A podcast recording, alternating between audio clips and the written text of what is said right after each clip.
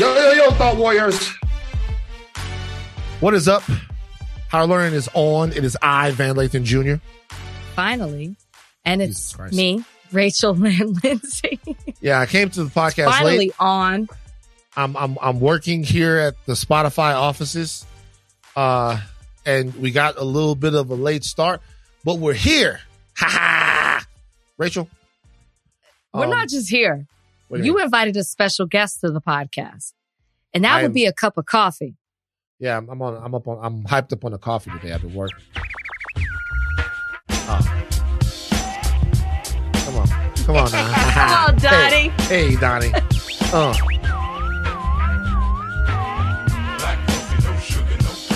That's the kind of That's the kind of girl I need down on my team. Ah, yeah. That's the kind of girl Hey, I like it. I so you know what? When I was a kid, I used to look at the mm-hmm. the the black coffee video uh, because it had beautiful women in it, and it was one of the. it- it- mm-hmm. you go back and you look at the black coffee video now, and that's what I'm. that's what you really want. You know, you want beautiful women that all look different.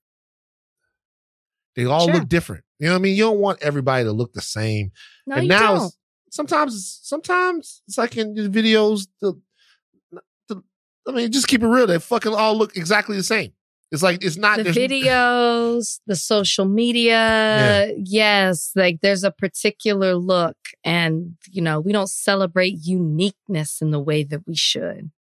do you like you like the the idea of the song black coffee no sugar no cream Okay, Van. All right, here we go. As I was telling you earlier, there are a list of songs that I am no longer able to participate I mean, I'm black coffee, no sugar, no cream. yeah so uh, so what if you Brian, Brian, this could be Brian's anthem, right? This could be What his if you- anthem. what if you change it right Okay. And you change it and it's like it's not because look I'm no one's saying you don't like black coffee it's just at this point you like a you could do the you could do a new I song the song diff- could I be chose a Colombian coffee. Colombian coffee A little sugar, uh, some sugar, cream. a little sugar, some cream. Some That's cream. the, that's yeah. that's the kind of chico I need down on my team. you know what I mean? Or you could change it to like, like you could change it to you could you could be like coquito, lots of sugar, lots of cream. You know what I mean?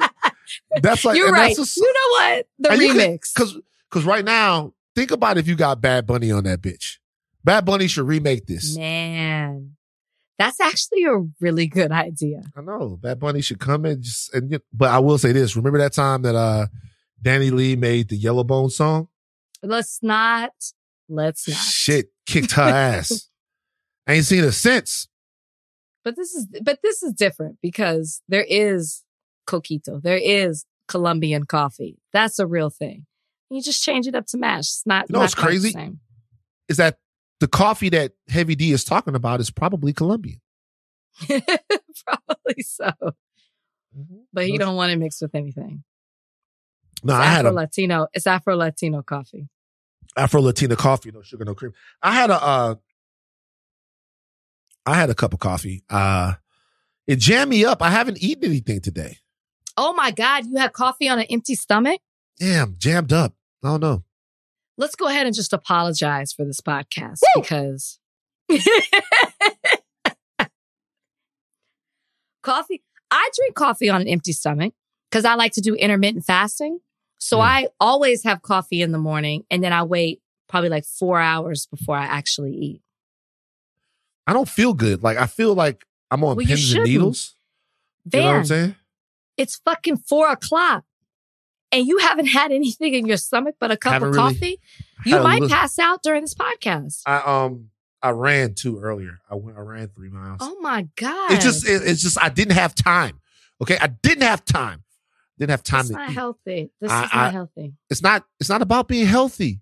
Okay, it's about the fact that I didn't Clearly. I didn't have time. I got up. It was about getting the house ready for Mirta to come over. And um and so you have to clean up a little bit before the cleaning lady comes because you're black. Absolutely. Uh, okay. Black- Black people do that. That is, I've had this conversation with Brian. That is very true. That's a black thing. That's a black thing. Yeah, it's like I'm I, I don't I'm busy. I'm not nasty. So Yes. you gotta make sure Yes. that and, and if there's any, you know, it's like, hey, clean it up. I, basically I'm gonna be real with you. I basically clean the bathroom up myself.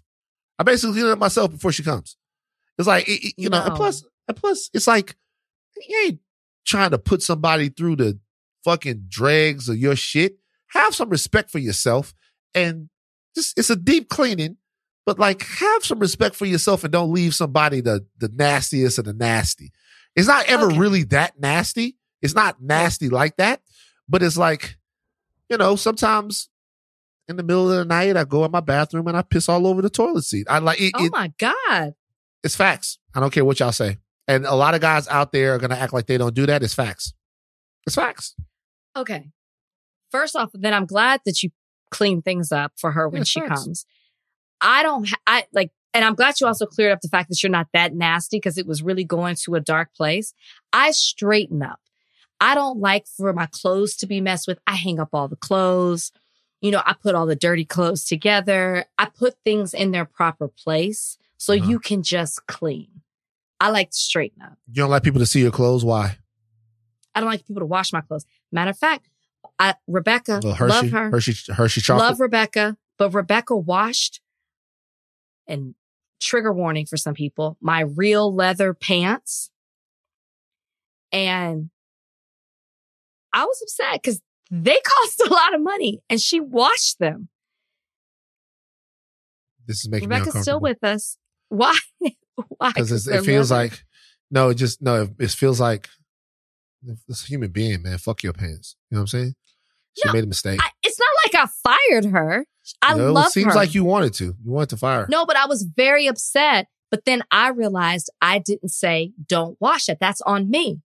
So like I can recognize the error in my way. So now I'm just like, don't watch. That's why I'm like, don't mess with the clothes because sh- you might not know that this isn't supposed to do this and it's supposed to be with this. I took the responsibility for that. It's not like I was like, hey, I'm a, I'm a doc this or something. I'm not like that. I love, I love what she does and helps us out with. Let's be real. No, that is, that was real. that was real. So I have something to tell you. Rebecca did that shit on purpose.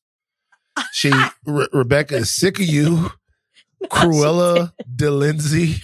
She's she, she she's sick of you, really putting her through. No pun intended. The ringer.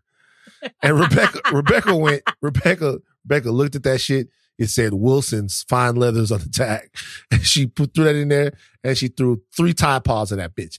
Bam! like Emeril Lagasse. Like Emeril Lagasse. Bam! She threw, threw, bam! She threw, threw Pods at that bitch. And then she came back. I'm fucking with Rebecca. I'm gonna come over I there. am too. Like I want to talk to Rebecca. I know. Let me tell you on. how much how much I fuck with Rebecca. The prior uh, owner of this house, Rebecca worked with, and so he introduced me to Rebecca, and I Oh was like, "She's God. This what?" The plot thickens. No. Rebecca loved those people, and she was a part of their family. Hold on, hold on, hold on This is the makings of a movie. Hold Wait, on. this is the makings. Re- Rebecca loved them. She was a part of their family.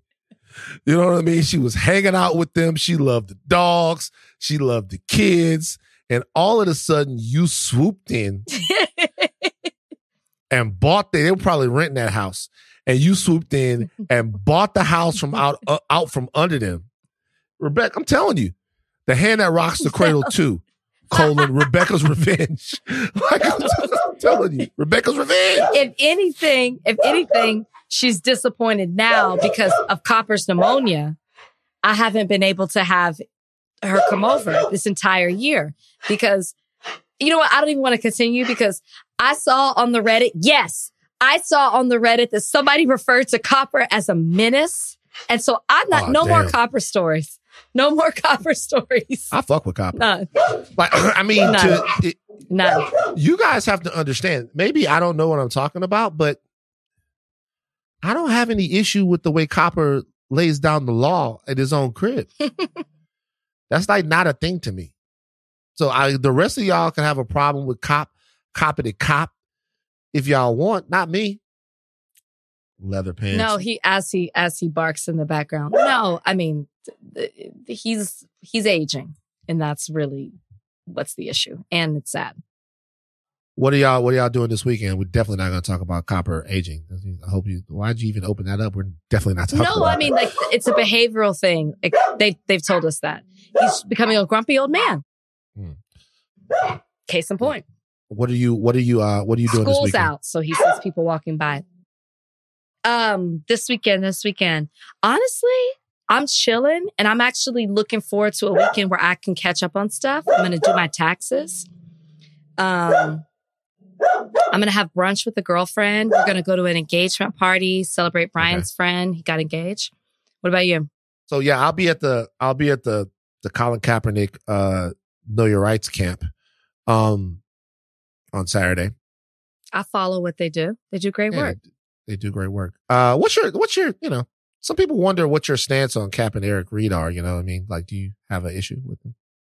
If people are questioning what my issue is, then they obviously aren't listening to the podcast. I 100% have always been in support of what Colin Kaepernick stands for and Eric Reid and have praised what they've done. The only thing that I've ever done that might be misinterpreted is question why he wanted to be back in the NFL. And I still stand by that. I don't get it. And I'm allowed to say that. And, and, and I'm not knocking Kaepernick for feeling a certain way and wanting to get back in the league. And you've explained, you know, that this is what he's always done and this is what he wants to do. And this has been taken away from him. And I understand that. But I also don't understand why you would want to go back to a league that you've been so critical of. That's the only thing that I've ever questioned. But like anybody who's saying that I don't support what he's doing, I follow them on social. I watch what they do. I saw the new documentary that they have on Hulu. Like I support. I've only wondered why he wanted to be back in the NFL. And I think that's a question that a lot of people ask. Maybe he'll come on one day and maybe him or Nessa can come on and explain it better. Yeah, like, I feel like I've talked it's not about a hot it's not a hostile thing at all. Like i i think that for what he went through and to see what he's done and outside of football just bringing awareness to black issues and the struggle and and, and what's like they've been totally dedicated to that. I fully support it and commend it. I just don't know why you won't play in the nfl that's it. That's it we don't have to get into that because I I feel like we've already talked about it. we have Um, so hopefully one day, you know, we'll have the conversation about why some people feel like it's important for him to play in the NFL again, like really important, and also why it's so important to him and his family. And I feel like, you know, I've tried to talk about that, but it'll probably be best, uh, if, if, well, you know, people can talk and speak for themselves. Although I think, you know, we've talked about it before and I personally think for me personally, it's important um, just because I don't want to be able, I don't want to, I don't want to see the system be able to take everything away from somebody for standing up for my rights. But I'll table that. We'll talk about it at a later date. But I'll tell you something else. Speak, speak go ahead. You, you, you- Well, I was just going to say what I do think, I understand what you're saying. And what I do think is great is that they haven't allowed the system to completely hold them down and bring them down. No, mm-hmm. the NFL isn't happening for you, but you've been able to take it and do so much more. That's what I like. That's what I commend. You didn't let that hold you down. You didn't stop just there. You continue to fight the good fight. It wasn't just about kneeling. It was so much more than that. And you've been dedicated to that cause in other works. I fully support that. I do want to talk about somebody else who's getting back in the league though. The League of Batch. Have you guys seen the reports? And I saw the, yes. And I also saw the other report. I saw a shocking report that Soup Kitchen might be serving again very soon. there is reportedly interest between a super super dog and Batch in a reheating of the meal. you are so into Bachelor Nation news. And I actually love to watch that. Like you get all into it, get all excited about it. Look, we've made a I can care decision. less. We've made a decision here on this podcast to not intersect with Batch or TMZ unless it's necessary. Mm-hmm. This, Rach, I don't feel like we can't even mention it. What other report did you see? I haven't seen a report that he's not going back. ABC immediately. You know how normally they're like, oh, we reached out to ABC and couldn't get a response? ABC immediately was like, that's absolutely not true. That's just a rumor. We're denying that. That's not true. Did they say unequivocally that there's no way that they would ever have him back? Um, I don't think that that was the wording, but they came out and said that there was no truth to that. Um, Okay. I believe let's not let's not let's not beat around the bush. The man has a podcast. Okay. Mhm. I wouldn't be shocked if it came from them. What great, what great publicity for you. What? Wait a minute. you think Soup I don't put anything past anybody. put leaked this rumor himself that he's coming back to Not the batch? himself. I don't think he did it, but I think somebody closely affiliated probably did. So I gotta it's say, genius, right? I gotta- I gotta talking about it. You address it on the podcast. Go ahead. I'm rooting for Soup to come back to Bachelor. Why, Van? The meltdown will be so fucking sufficient if we get a little a super super dog. You mean from the audience? shake- Oh my God. Everything would be shaken up. Every like everything would be shaken up. People will be so mad. Soup will be at his smuggiest, and he's at his best when he's smug. Okay. I don't like humble soup, and he never is. Soup will be at his smuggiest. It will be one of the best things to ever happen to Batch in terms of Batch bullshit. Because let's be honest, nobody gives a fuck about Batch right now. Watch this. Donnie, who is the current bachelor? Oh, I do not know. See what I'm saying? Ashley, who's the bachelor right now? I I unfortunately know because I'm working on a bachelor party podcast. Some guy named Zach. So because your work obligations have Yeah. forced you to know. Yeah, I wouldn't other know words. otherwise. So that's important to know. It's important to know that Batch is kind of not where it used to be. I'm sure the ratings are still great, but I don't hear the No, they're not. fucking critical mass of Batch. Ba- that's going to make them do something really desperate, which reheat the soup. reheat the soup. And then after that happens, it's going to be, we're going to come into the time of the great batch civil war. and what does that look like? Who's on whose side? Okay, so this is the sides in the great batch civil war. On one side, we have the soup and that is led by Chris Harrison and his group of batchites. And Rachel, I'm sorry to say, on the other side of the batch civil war would be the Lindsay Holics, who would be led by you. And it's a battle for No. the soul of batch. No, you know what I'm saying?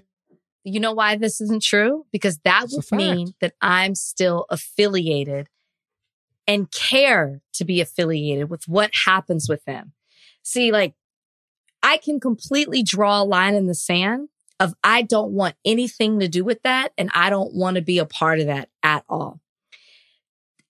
There has to be something at stake for me for there to be a civil war. There's nothing for me. There's, I, I don't want to go back to anything. I don't want to be affiliated with it. Don't call me. Forget I was a part of it. I'm done. There's nothing, there is nothing that could bring me back. Not a reunion, not an apology. there is nothing. I close the chapter. Done. Okay. So I think we all know that this is cap. Okay. And let me tell you why. If they offer you said something. if they offer you, offer you 10 a year right now to host the bachelor, you're doing it. Mill?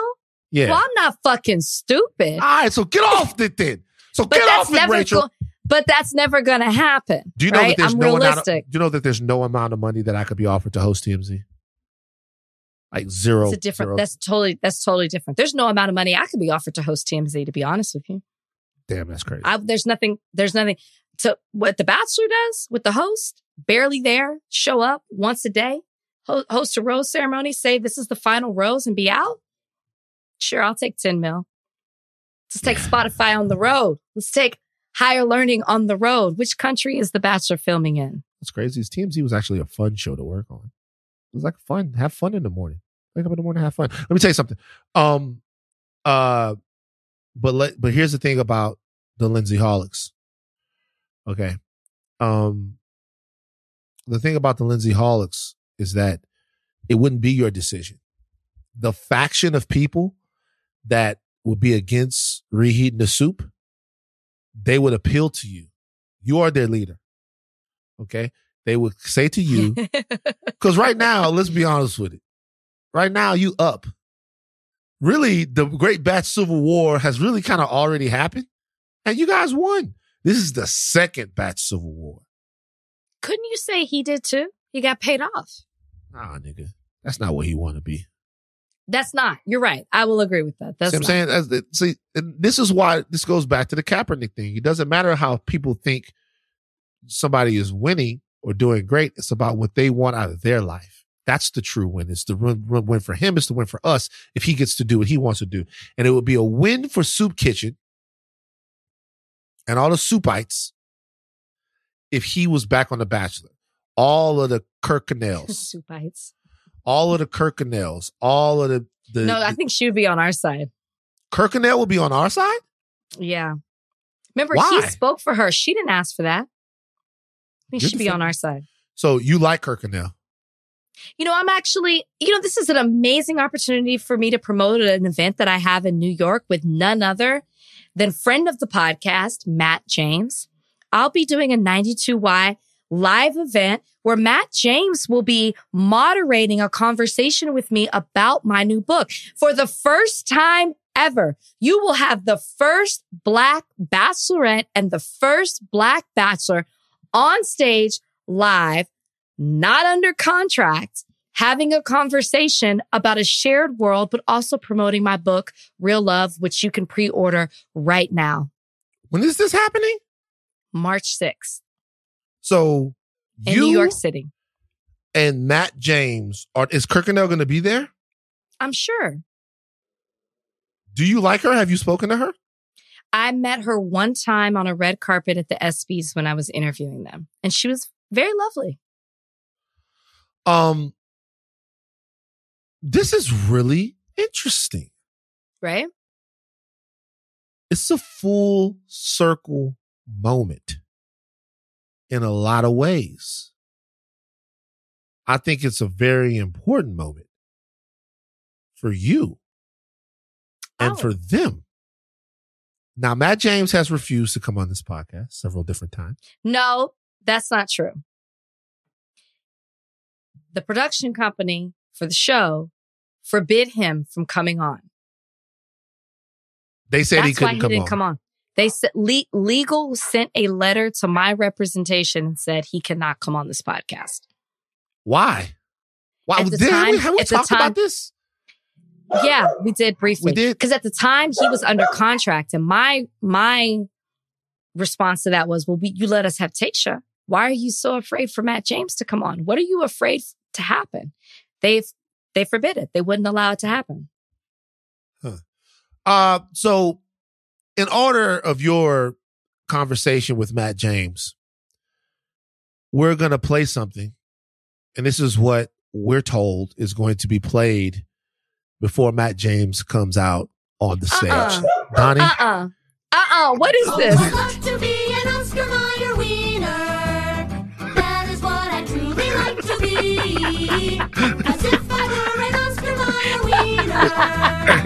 Everyone would be in love with me. You want me to request that they play that when we walk? please. Let's see what he does. Let's see if he can take a joke. The guy's got everything. Okay. Um, Uh, thank you for that, Donnie. Um, we've had some pleasantries. We're gonna have not so good of a time on the other side of this. The Norfolk Southern train derailment is your big deal of the day. This episode is brought to you by Hyundai. You could be doing anything this week, right? You've got work, errands, friends, and a whole lot of fun in between. That's why the 2024 Hyundai Santa Fe is the capable SUV that's built for your life. With premium interiors, available wireless charging, and room for your whole cargo and crew. Okay, Hyundai. Visit HyundaiUSA.com to learn more about the all-new 2024 Hyundai Santa Fe. Rachel, how much have you been how, how much have you been seeing in the press about the the Norfolk uh, Southern train derailment and its effect on the environment there? It's everywhere. It's absolutely everywhere. I've seen it every time I turn on, you know, a show that I watch or I'm reading something online. Everyone's talking about it as they should because it's a very big issue. But it's not particular to what's happening in Ohio. This is something that happens in regards to derailment. And I feel like the more that I read about what's happening in Ohio and to that community, I have more questions than anything else. How often does this happen? How often are, you know, uh, chemicals like this transported throughout our country? What regulations are involved when that is happening? You know, is, there a certain number where it's regulated? Are there certain rules that apply via state? Is it federal? I have so many questions as to how this happened. And then I'm also have so many questions as to the response from the government there in Ohio, but then also on a federal level in regards to this issue. People seem to be, I don't want to say tiptoeing, but they seem to be very careful in how they're handling it and the response to it. Meanwhile, you have residents that truly have no idea what to do. I cannot imagine living in that community. And I looked up, you know, the, the demographics of the community, but also like the socioeconomic status of the community. And the median income there is 46,000 for a household. So these aren't individuals that have the means to leave and go, you know, put themselves in a hotel and completely displace themselves and their family for a long, long amount of times. I can't imagine going back. Okay. They say it's safe to go back and you go to sleep at night, but you can't sleep because you're worried. Will I wake up in the morning? What am I inhaling? What am I drinking? Uh, it's just such a tragedy.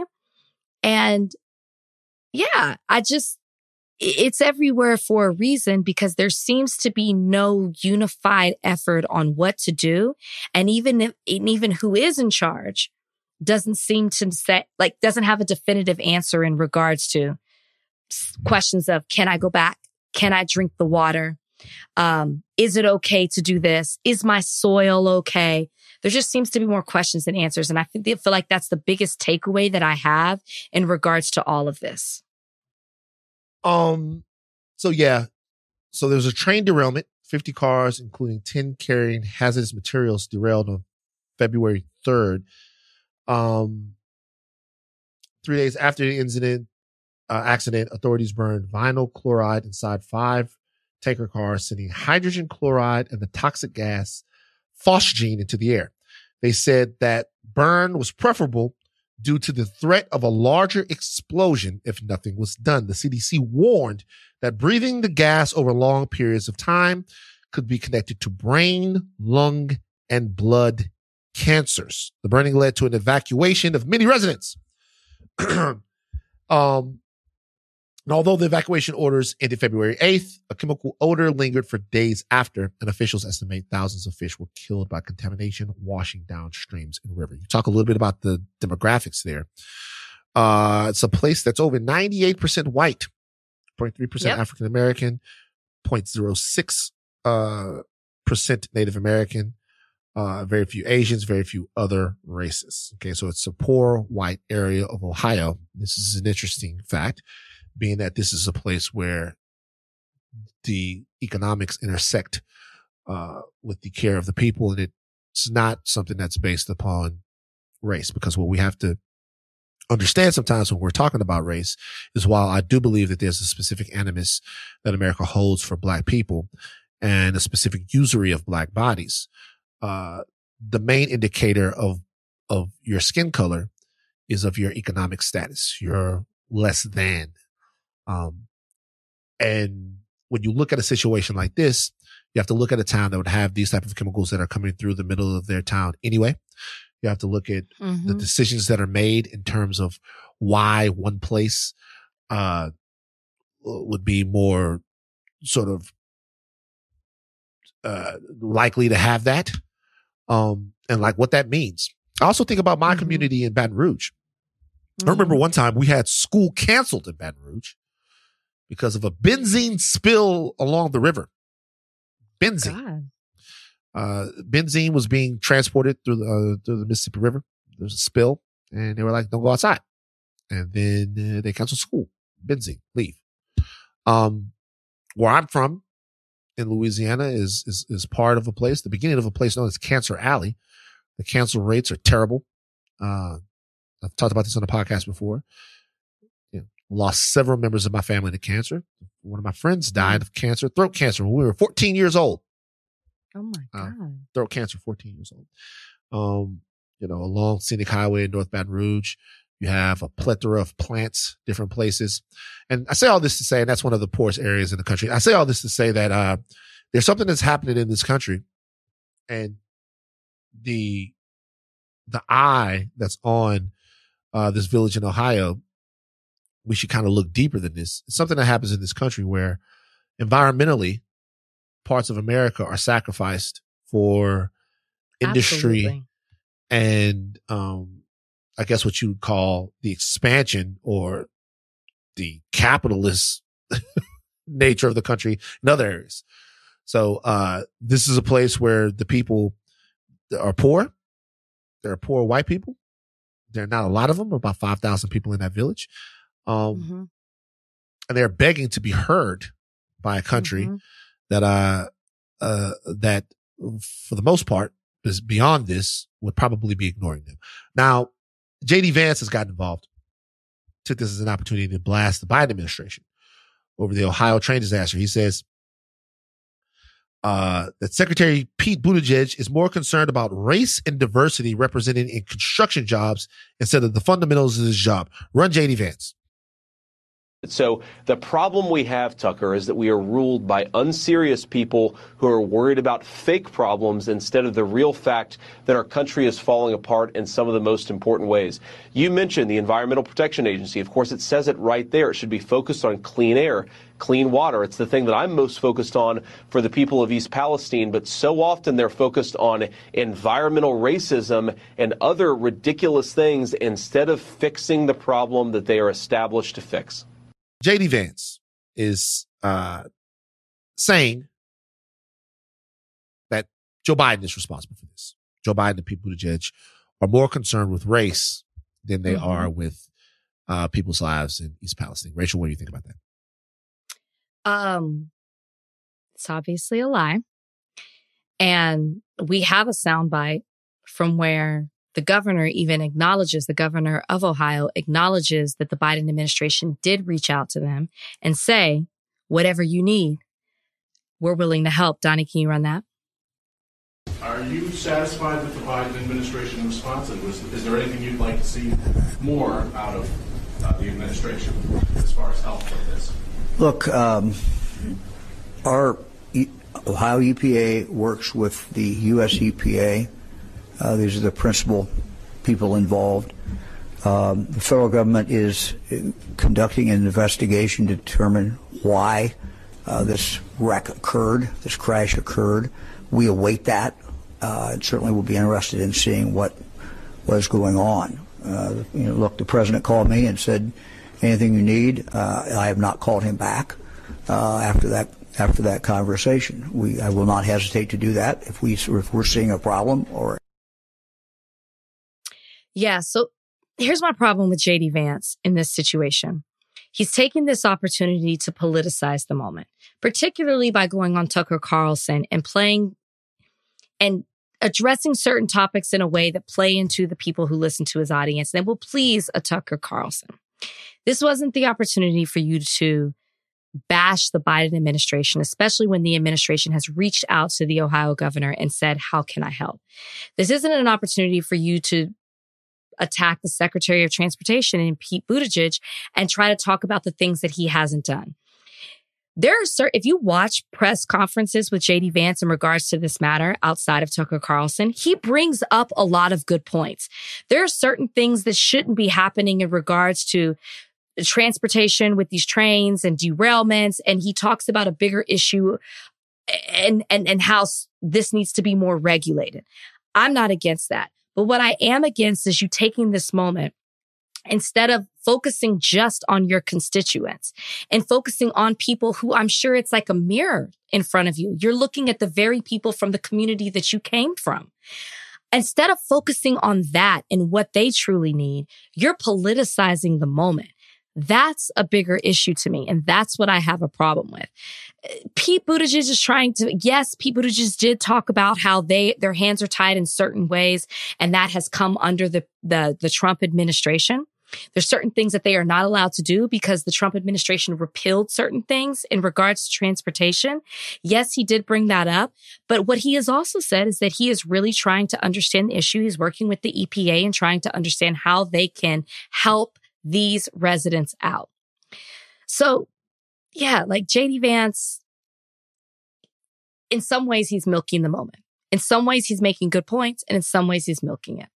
So this is the issue here and exposes the fundamental crack in or the, the tear in the fabric of the country right now. Okay. So this is a spot where, um, and I'm not going to get into the past and, uh, what, how things have been done in the past. I'm just going to talk about, you know, and ideally how things would go or not even ideally, just in a decency, uh, capacity, how things would go. You have people in Ohio that need help Right. and the, uh, the priority should be helping them. Um, Yep. Helping people who are going to be sick in the coming years, uh, that have the, that might be sick in the coming years, not to be sick in the coming years. Uh, ensuring swift cleanup and safety for the children and the people of East Palestine. Okay. Um, but that's not what happens. That's not what happens on either side. Because what you said about what Pete Buttigieg said cannot be glossed over. It's not a time to attack the Trump administration. Mm-hmm. If there's something to be talked about with that, it's after we've tended to the needs of the people. And the reason why it's important to uh, put Americans first in this position, in this situation, is because that seems to be right now what our elected officials cannot do Correct. which is put Americans first. All right. This is a clear situation where Americans can be put first. Like I said, I come from a community where people don't care how long we live. When people don't care when we cough, when people don't care when tumors grow on our bodies, when people don't care about that. I come from a race of people where my, uh, my women that I share my community with, people don't care whether or not they die in childbirth. People don't care whether or not they have fibroids. People don't care. They just don't care. Um, uh, where we get shot up, uh, harvest our organs if we're in prison, all of that stuff. People don't care. So I understand what America's priority is in terms of uh, protecting its people, protecting their economic sovereignty and making sure that they have enough money to, to do all that other stuff. And I understand who has to lose in that situation. In this situation right here, though, there's a, a direct uh, SOS. People need help. Mhm. So let's help Mhm. them and kick each other in the nuts after. Okay. First thing. Second thing is this JD Vance didn't just politicize the issue, he racialized it. And Yeah, he did. that is really remarkable. I want everybody to understand that. Donnie, run that soundbite again. The problem we have, Tucker, is that we are ruled by unserious people who are worried about fake problems instead of the real fact that our country is falling apart in some of the most important ways. You mentioned the Environmental Protection Agency. Of course, it says it right there. It should be focused on clean air, clean water. It's the thing that I'm most focused on for the people of East Palestine, but so often they're focused on environmental racism and other ridiculous things instead of fixing the problem that they are established to fix. Okay, so two things jump out at me there. Number one, if the country is falling apart, then what the Republicans could do is drum up support on their side to make sure that all infrastructure bills and everything and the spending on the country uh, that the left has wanted to do, that they support it and not try to slash it and cut it and gut it as much as they have. Okay. That's one thing they can do. Secondly, this What JD Vance just said to everyone was that the problems in East Palestine are because of niggas. That enviro- environmental racism is not a real problem. And the fact that the Biden administration is wasting time on environmental racism, that means that they can't ensure the safety and focus on what's really plaguing real Americans, which People are like him. issues, people like him, where he grew up. He's from right there in the Appalachian area in East Palestine. And that once again, black people are taking up space uh, that would be better served on real Americans. And because of that, people are coughing in this village in Ohio. You guys, look, it is one thing to drum up support from your side and do all of that stuff. We have a real problem in this country with political terrorism. And I'm, I'm telling you right now, there was a target to what JD Vance just said. Mhm. When he said environmental racism, he made it seem like that was conjured up by the left so that they had an excuse not to pay attention to the problems of real Americans. That casts anyone that has made any claim of environmental racism, something that I did on this very podcast a second ago, as the enemy of the real Americans Mhm. who are trying to live their lives. That is very intentional and has to be discussed in a real broad way. And I would love for someone, JD Vance ain't never coming on this podcast, right? We had a conversation. We're not going to get JD Vance. We're not going to get Roger Goodell. We're not going to get these people. I would love for someone in the position to ask JD Vance if he thinks that America is paying too much attention to the environmental needs of black people. Just like that. I would love for someone that has the opportunity to talk to JD Vance to ask him that question. It's absurd. It it's is absurd. And, and and they are purposely racializing these issues. Everything that happened to these people there are white. It's they're, these are poor white people. And there's something to be, and there's actually a narrative to be spun here or something to be talked about. It's just how poor people in America, period, are treated. But he didn't take that opportunity. You know what I'm saying? He's like, it's these niggas. And that's why immediately I was like, let me look up the demographic and the socioeconomic status of that community. Because I was like, mm, mm, he's really going hard in what he's saying. Because as I said earlier, it's a mirror. He sees himself. He sees himself and he's taking the opportunity to, um, as you put, attack something else instead of just focusing on the needs of these people who need so much help. It's really, really sad. And something that you said that we need to focus on even more is that we're talking about the immediate, you know, effects of what happened, but this is a long term issue. This is, I mean, animals, kids, people, they are completely affected by what's happening and it's not going to stop after a couple of weeks. It's a long term effect. It's really sad. All right. Uh, Nikki Haley is running for president. Speaking of the GOP, let's stay on the GOP for a second. First woman of color. Um, First woman of color for the GOP. For the she to she wants to be the first woman of color to get the GOP nomination. Mm-hmm. Mm-hmm. Yeah, Nikki you just said Haley. first woman of color. Sure. Woman of color. Will you vote for her? Will you support her? Man, the fact that like I'm really stop.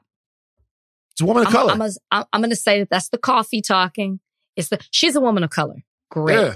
It's the right. coffee talking that you even fix your mouth to ask me that question. Am I supporting Nikki? She's a woman of color. No.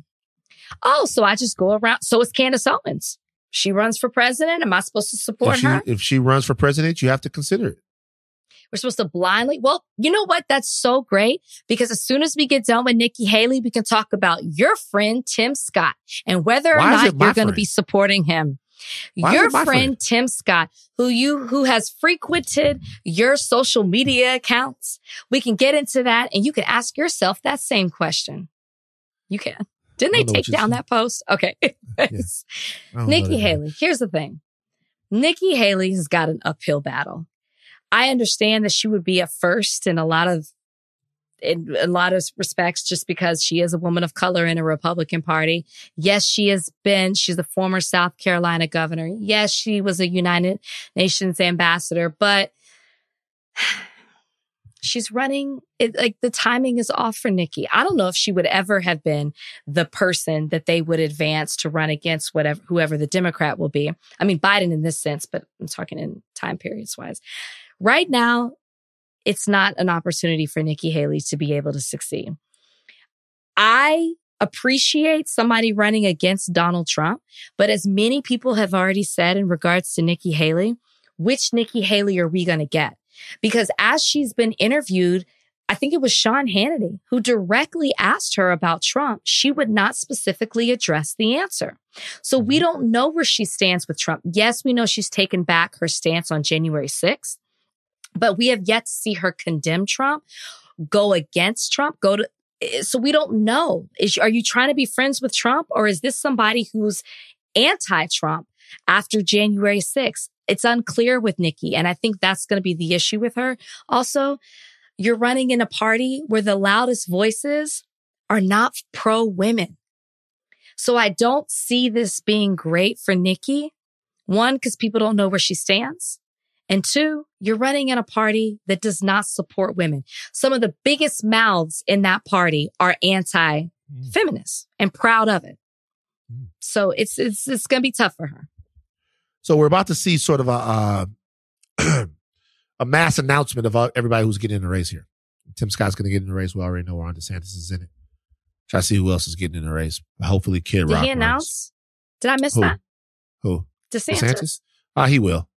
He will. He's definitely Okay. going to run. Um, the more people that run, the easier it'll be for President Trump to get the nomination. Facts. Really? Why do you say that? Um, because Even with the DeSantis in, I'm curious. the more people that run, Mm-hmm. the more it'll take die-hard loyalty. Because remember, what we're talking about is if it's like a bunch of people running, then they stay in the race to varied degrees, then you're, you're needing less of a percentage of people to win. If the choice is binary, it's three people. Of course, it's going to always start off with a bunch of people. But if the choice is binary, if it's two people, it's three people, whatever, then um, you're looking at a, the the opportunity for uh, a clear cut choice. But if Trump has, let's say he's got 35% of the Republican Party, diehards, or 30% of the Republican Party, diehards, whatever they are, 30, 35%, that's not going anywhere. He can't do anything to disenchant those people. He can't. He like he can't do anything. And the the thinner the race is across the board, the better the chance for him for his 35, 37, 36% of people uh, to win him the primary um, and get him there. If the Republicans really want to turn the page on President Trump, they should dissuade some of these people on the outside who might be able to steal a couple percentage points from jumping into the race. Uh, Nikki Haley will not get this nomination. I don't think she will. Um, I think this is Ron DeSantis to lose. I think she might be a formidable running mate for somebody on the ticket.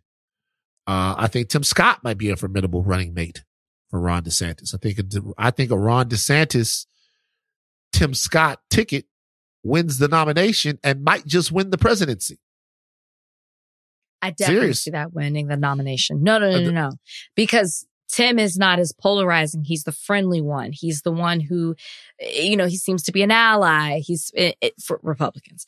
He seems to be able to talk in a more moderate way. And I think that, uh, him, him balancing out a DeSantis and as a black man, yeah, that's a, that, that could be a winning ticket.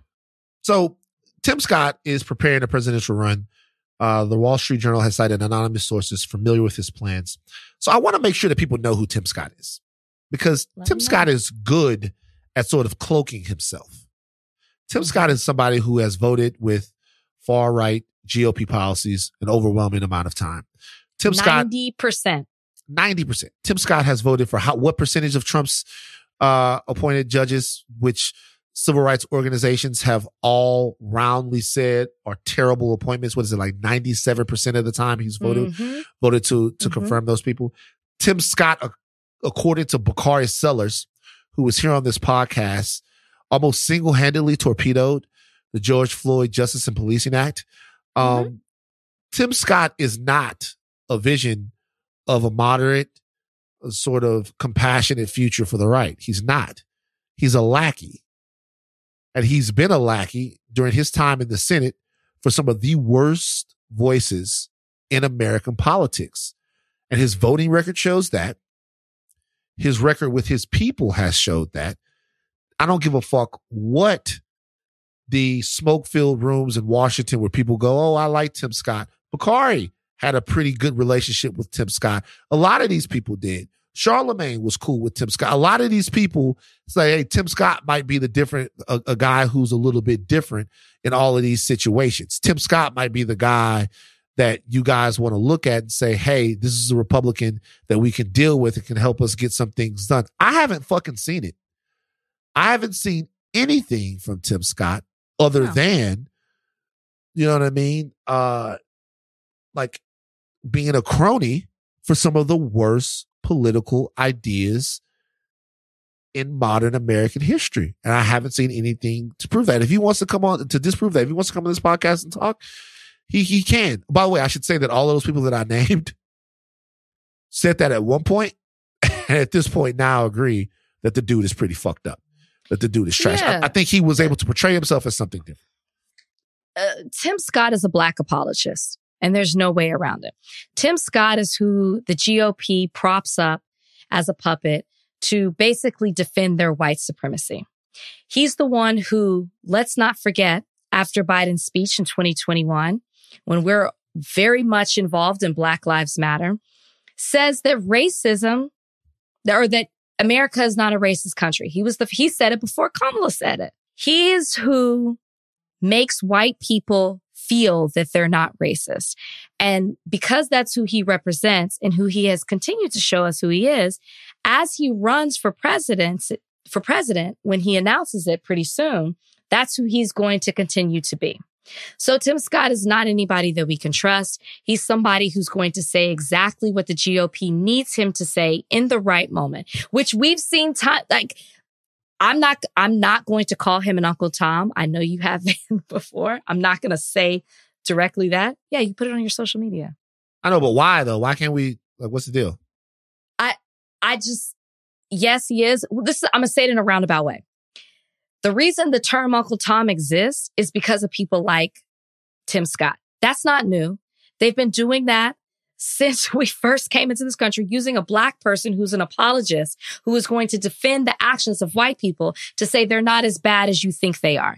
That's what Tim Scott continues to do. He does that as a representative, as a, as the only black senator in Congress, which is why we he has been the one blocking the criminal reform, criminal justice reform bill. And he's going to continue to do that on his run for presidency. And if he should join a ticket with DeSantis or Trump or whoever it may be, because it wouldn't be far fetched that he would join it with Trump, seeing how he has voted over 90% in favor of how, of, uh, with Trump. Uh, that is how Tim Scott is going to represent himself moving forward. This is all he's ever been, and this is all we can expect him to be. So let, let let's let's qualify the Uncle Tom thing here real quick Okay. because it's not something that I say lightly. I myself have No. been called an Uncle Tom because I worked at TMZ. Uh, All right, so it's, it's been something. It's not something. It's not. It's not. You don't like to hear it, right? You don't use it lightly. Yes. Yeah. So for me, this is how I look. You know, you work at a place. Let's take me, Tim Scott, whomever. You work at a place and you're there. The place in and of itself is an organization that some people think are is insensitive to the community. Right? Um do you have utility there? Like, is there something that you can add there? Okay Okay. if you're a black Republican and you have conservative beliefs fiscally, you have some, you have conservative beliefs socially. Does that mean that Mhm. you can't advocate for the safety and advancement of your people? No, Right. Right. that doesn't mean that. Exactly. What it would mean though is that at certain times you would have to stand in the gap against other members of your party who might Mhm. represent backwards or antiquated ways of thinking, especially when it comes to black people. Mhm. Where you are doesn't make you what you are. What you do does. What you do does. And the reason why I use that distinction for Tim Scott is because Senator Scott has shown over and over again that he is willing to act against the best interests of black people. Right. And he is willing to do that to go along with some of the worst political policies that the far right has to offer. I don't give a fuck if you married to a white woman. That don't make you an Uncle Tom. I don't give a fuck if you go hang out with your friends in the country club and all of that stuff. I don't know how you grew up. I don't know where you come from. Maybe you went to Cranbrook. You went to Pran- Cranbrook. That's a private school. you know what I'm saying? Um, like, so, so I I don't give a fuck. But if you are black and you are intentionally acting against the interests of black people, you're an Uncle Tom. If you are black and you use that to get through the door of some sort of system, and then you then act as a Trojan horse to your community, you're an Uncle Tom. That's why the designation exists. I make no apologies about it. Let's move on. They're on Chloe Bailey's head right now. They like giving it to Chloe Bailey. Yeah, but this is different. It's not what people would expect it to be. Okay. So you guys know Chloe Bailey. Child singer. Who did you Um, say? A child singer? Child singer. She's a little girl She's a grown woman. in some ways. Okay. Chloe Bailey is a grown woman How old is Chloe Bailey? in her 20s. Okay, let's see. Let's see. Let's see how old Chloe Ba- Bailey is. Chloe, 24. she's 24 years old. Is that, I mean, that's kind of grown. It's a it's a grown woman. People That's, are out of that- that's not that everybody goes to college, but if you went to college, you're out of college, you're working a job. Like she's grown. Stop. I could, she's not I a could, child. see, I could see how some people, to me now, I'm 42. To me now, that seems kind of grown. I mean, Well, that, seems, you're that seems kind of childlike. because you you met her as a child. A Right? We were She's a baby. introduced to her, so I think that's how it is. She's this, this was she's her when we first met her. forever looked at that way. But go ahead, Chloe this was Bailey. me. This was we. This was Chloe Bailey we first met her. I, wish you. Hey, hey, Beyonce, you got games on your phone? Beyonce, I want your PA Temple one. How, hey, I sing that national anthem with my little sister. Ah! So uh, she's a Donnie, th- at that point, you need to insert black coffee, no sugar, no cream, and cut it, I'm just saying. and then just let and let it go. Just she's it. she's a kid. Um, but she wants she wants she's she's not obviously you know she's been showing her butt for the last couple of years, and that's something that you know you do to like take back what to show people you're grown. What is that Okay. wrong? Is that Listen, is she that- is has that been showing her butt, but you're being. I, I got. I gotta step in. You're Okay. being a little shady to Chloe Bailey, how? and I gotta step in. You called her a child. She's a grown ass woman, okay and then you said she's just. She's been showing her butt. She's been doing much more than that. okay In addition to other things, I just gotta step in here. I gotta step in here.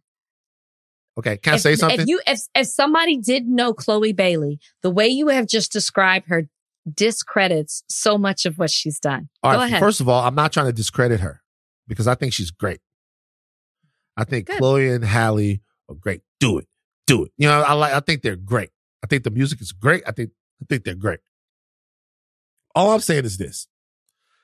She has been it's part of the story. She's been on in a uh, you know, an ascension to grown and sexy music woman. Facts? Is that facts? Would you say that that's facts? yes. And yes. I got to be honest with you, when people come from Disney or when they come from uh Seventh Heaven or when they come from any of this stuff, I She can didn't. give she came from being a kid star though.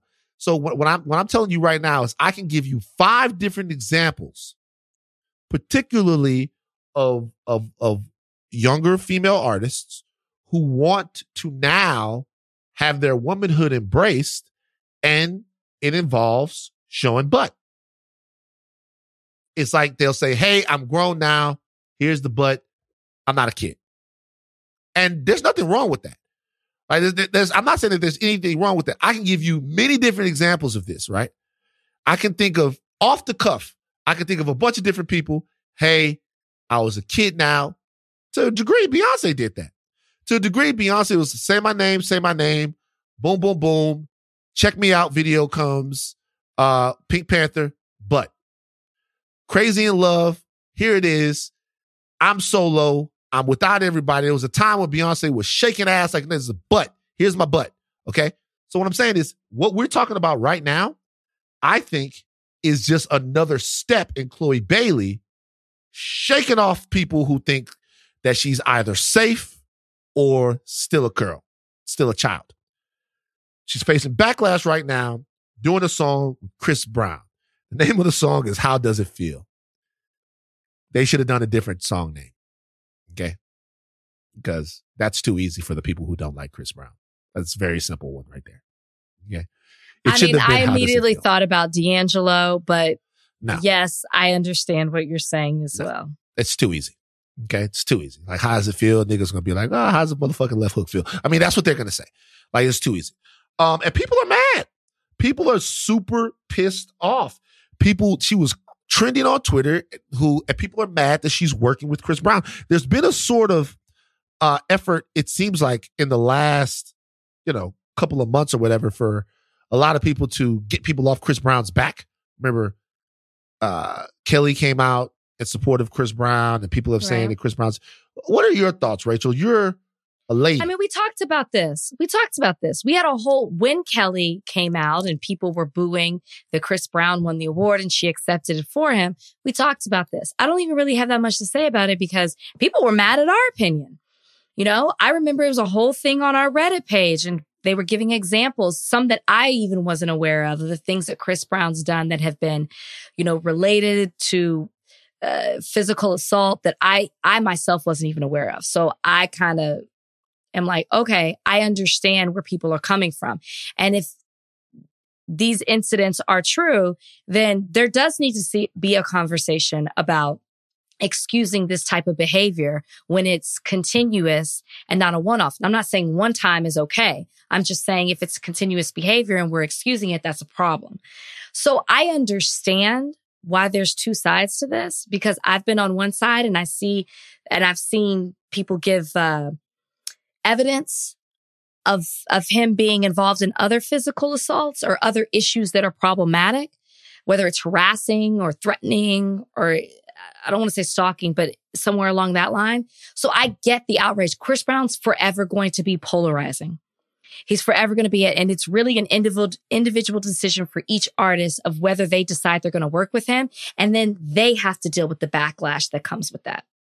do you think Chloe's team didn't see this? Or do you think that they saw it and decided that they would court it anyway because Chris Brown offers them a little bit of a conversation piece that they couldn't get on their own? I do believe in that, in the latter of what you said. But I also think that there's an industry standard and there's a standard that people who aren't involved in that have. And I think the industry has forgiven him. And so you will continue to see, as you have. I mean, name all the black female artists that have worked with Chris Brown since then. I mean, the list is long. I mean, a lot of people. I, that's why it's it's it, you know it's almost like people There's weren't paying. it's an industry people, standard. People weren't paying attention for a while, and now they started paying attention again. I think they were paying attention. Just, you know, how some things just pick up, eh, get louder. But I think that, as I said, there's an industry standard and then there's a standard for people who have, who are observing it, who aren't tied to it. The industry has forgiven Chris Brown. Huh. In the court of a public opinion, I don't think he's been forgiven yet. uh, a couple of years ago, H.E.R. did a song with Chris Brown. I mean, there've been many, many people.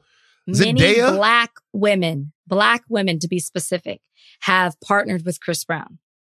So it's just it's it's interesting that they're taking the, the opportunity to kick Chloe's back in for it. Maybe because she represents something a little bit different, um, and a little bit pure and more innocent.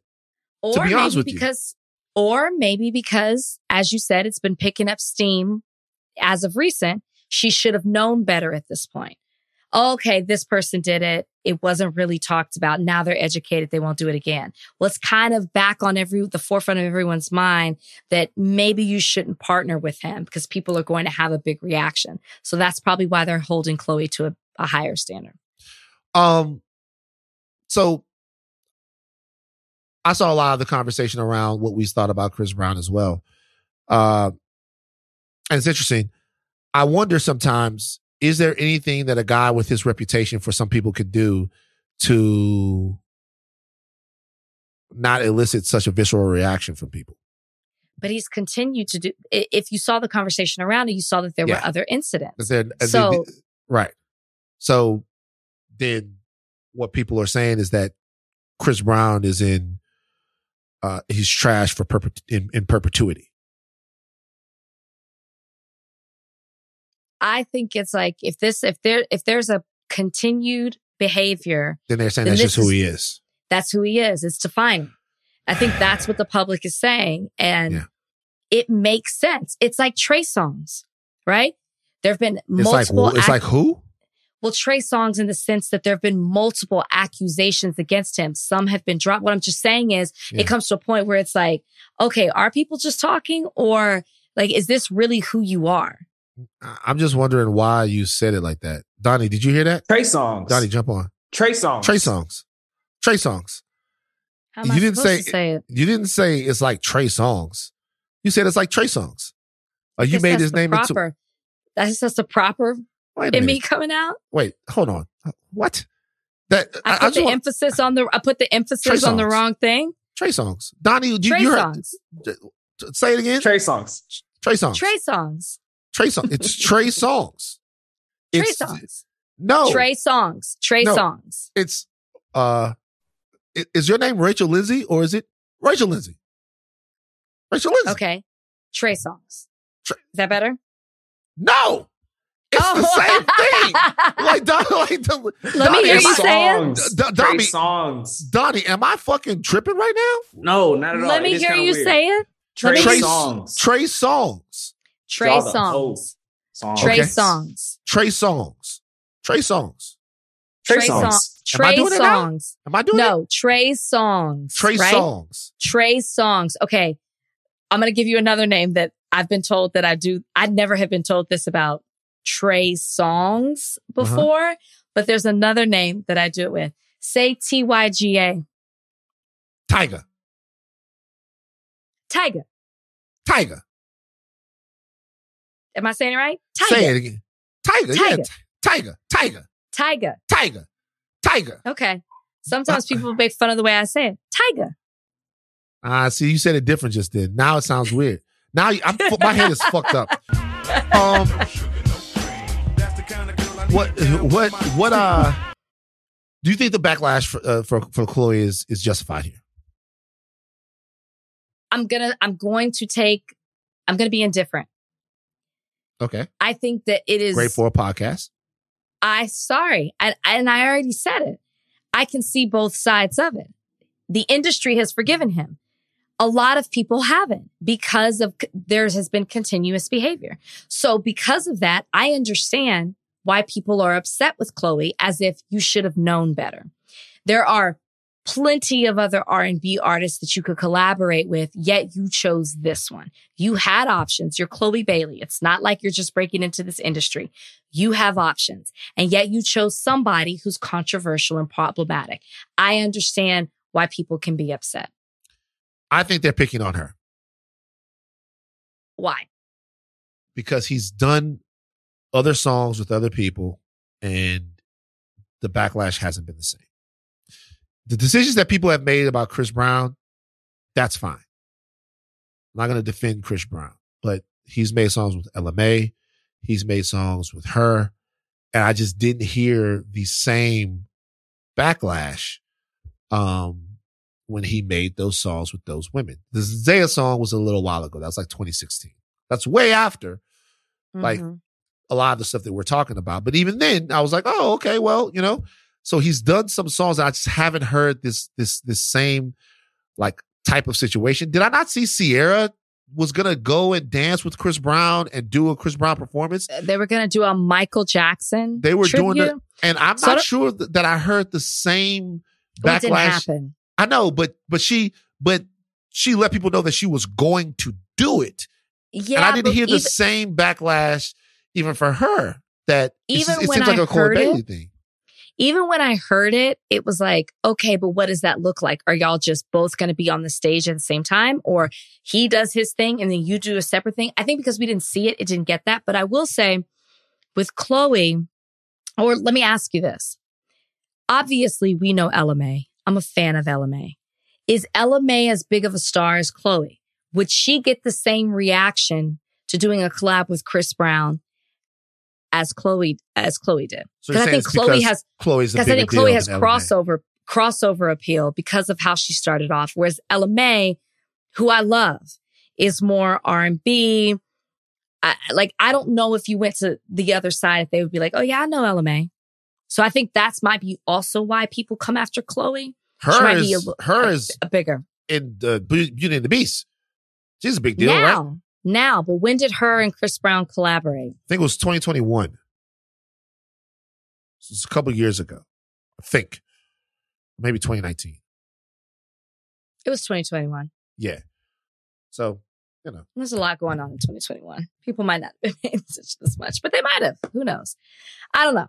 I don't know. But I do think that people do come after Chloe in a way. They do, like, they- I think-. I think people I are a will little- agree with that. People are a little unfair to Chloe. You know, will I, I, I think, I well, I will say this: when I was talking about you know the grow up situation, Mm-hmm. there's a difference between how that used to happen and how it happens now. Mm-hmm. So what used to happen is used to be like a child star. And then all of a sudden you appear in Rolling Stone or Maxim and it's like somebody, somebody, not a kid no more. And then all and it shows you and it's like a sexy photo shoot of you leaving an elementary school and you got a bathing suit on or some crazy shit. When I, when I tell you that everybody did this, Jessica Sure. Simpson, Britney Spears, Christina Aguilera, Lara, Jessica Biel, Rudy, like almost uh, everyone did this. Yeah. Not a kid no more. Ooh, as a you know what I'm saying? And then they come out and they do this. I think that it was a different thing when it was in a magazine or in a music video than it was in say like Instagram because it wasn't so get that. jarring to people. I think people have less sort of grace for it than they used to because it used to be like you didn't see somebody for a little while, they're promoting something new, and then all of a sudden, bam, oh shit, have you seen her now? Whereas with Instagram, it's like fucking Thursday, you're a wholesome team star, and then the following Tuesday, uh, you post a Bible verse with a thong. You know what I mean? How people do that? I love how people do that. They go, uh, I'm a phenomenal one, or like put Maya Angelou, I'm a phenomenal Yeah, woman, quote. phenomenally. And then it's them with their back turned, sweat running down the crack of their back to their ass. No problem with it. But what I'm just saying it's just funny. I just, you know, when I like when I finally get like super swole, I'm not gonna do that. I'm gonna be like, yo, here's my print. Run with it. Like when I get my shit straight, like see this right here? When I get all of this, when I get all of this doing, when I get super swole, see I'm in the gym. When I get super Mhm. swole, it's gonna be like, here, Van Lathan, titty juice, nipples, Okay. two of them. Boom, Okay. in your face. So, but what I'm saying is like, I think that Instagram changed a little bit. Now people are like, wow, I just saw Chloe's butt.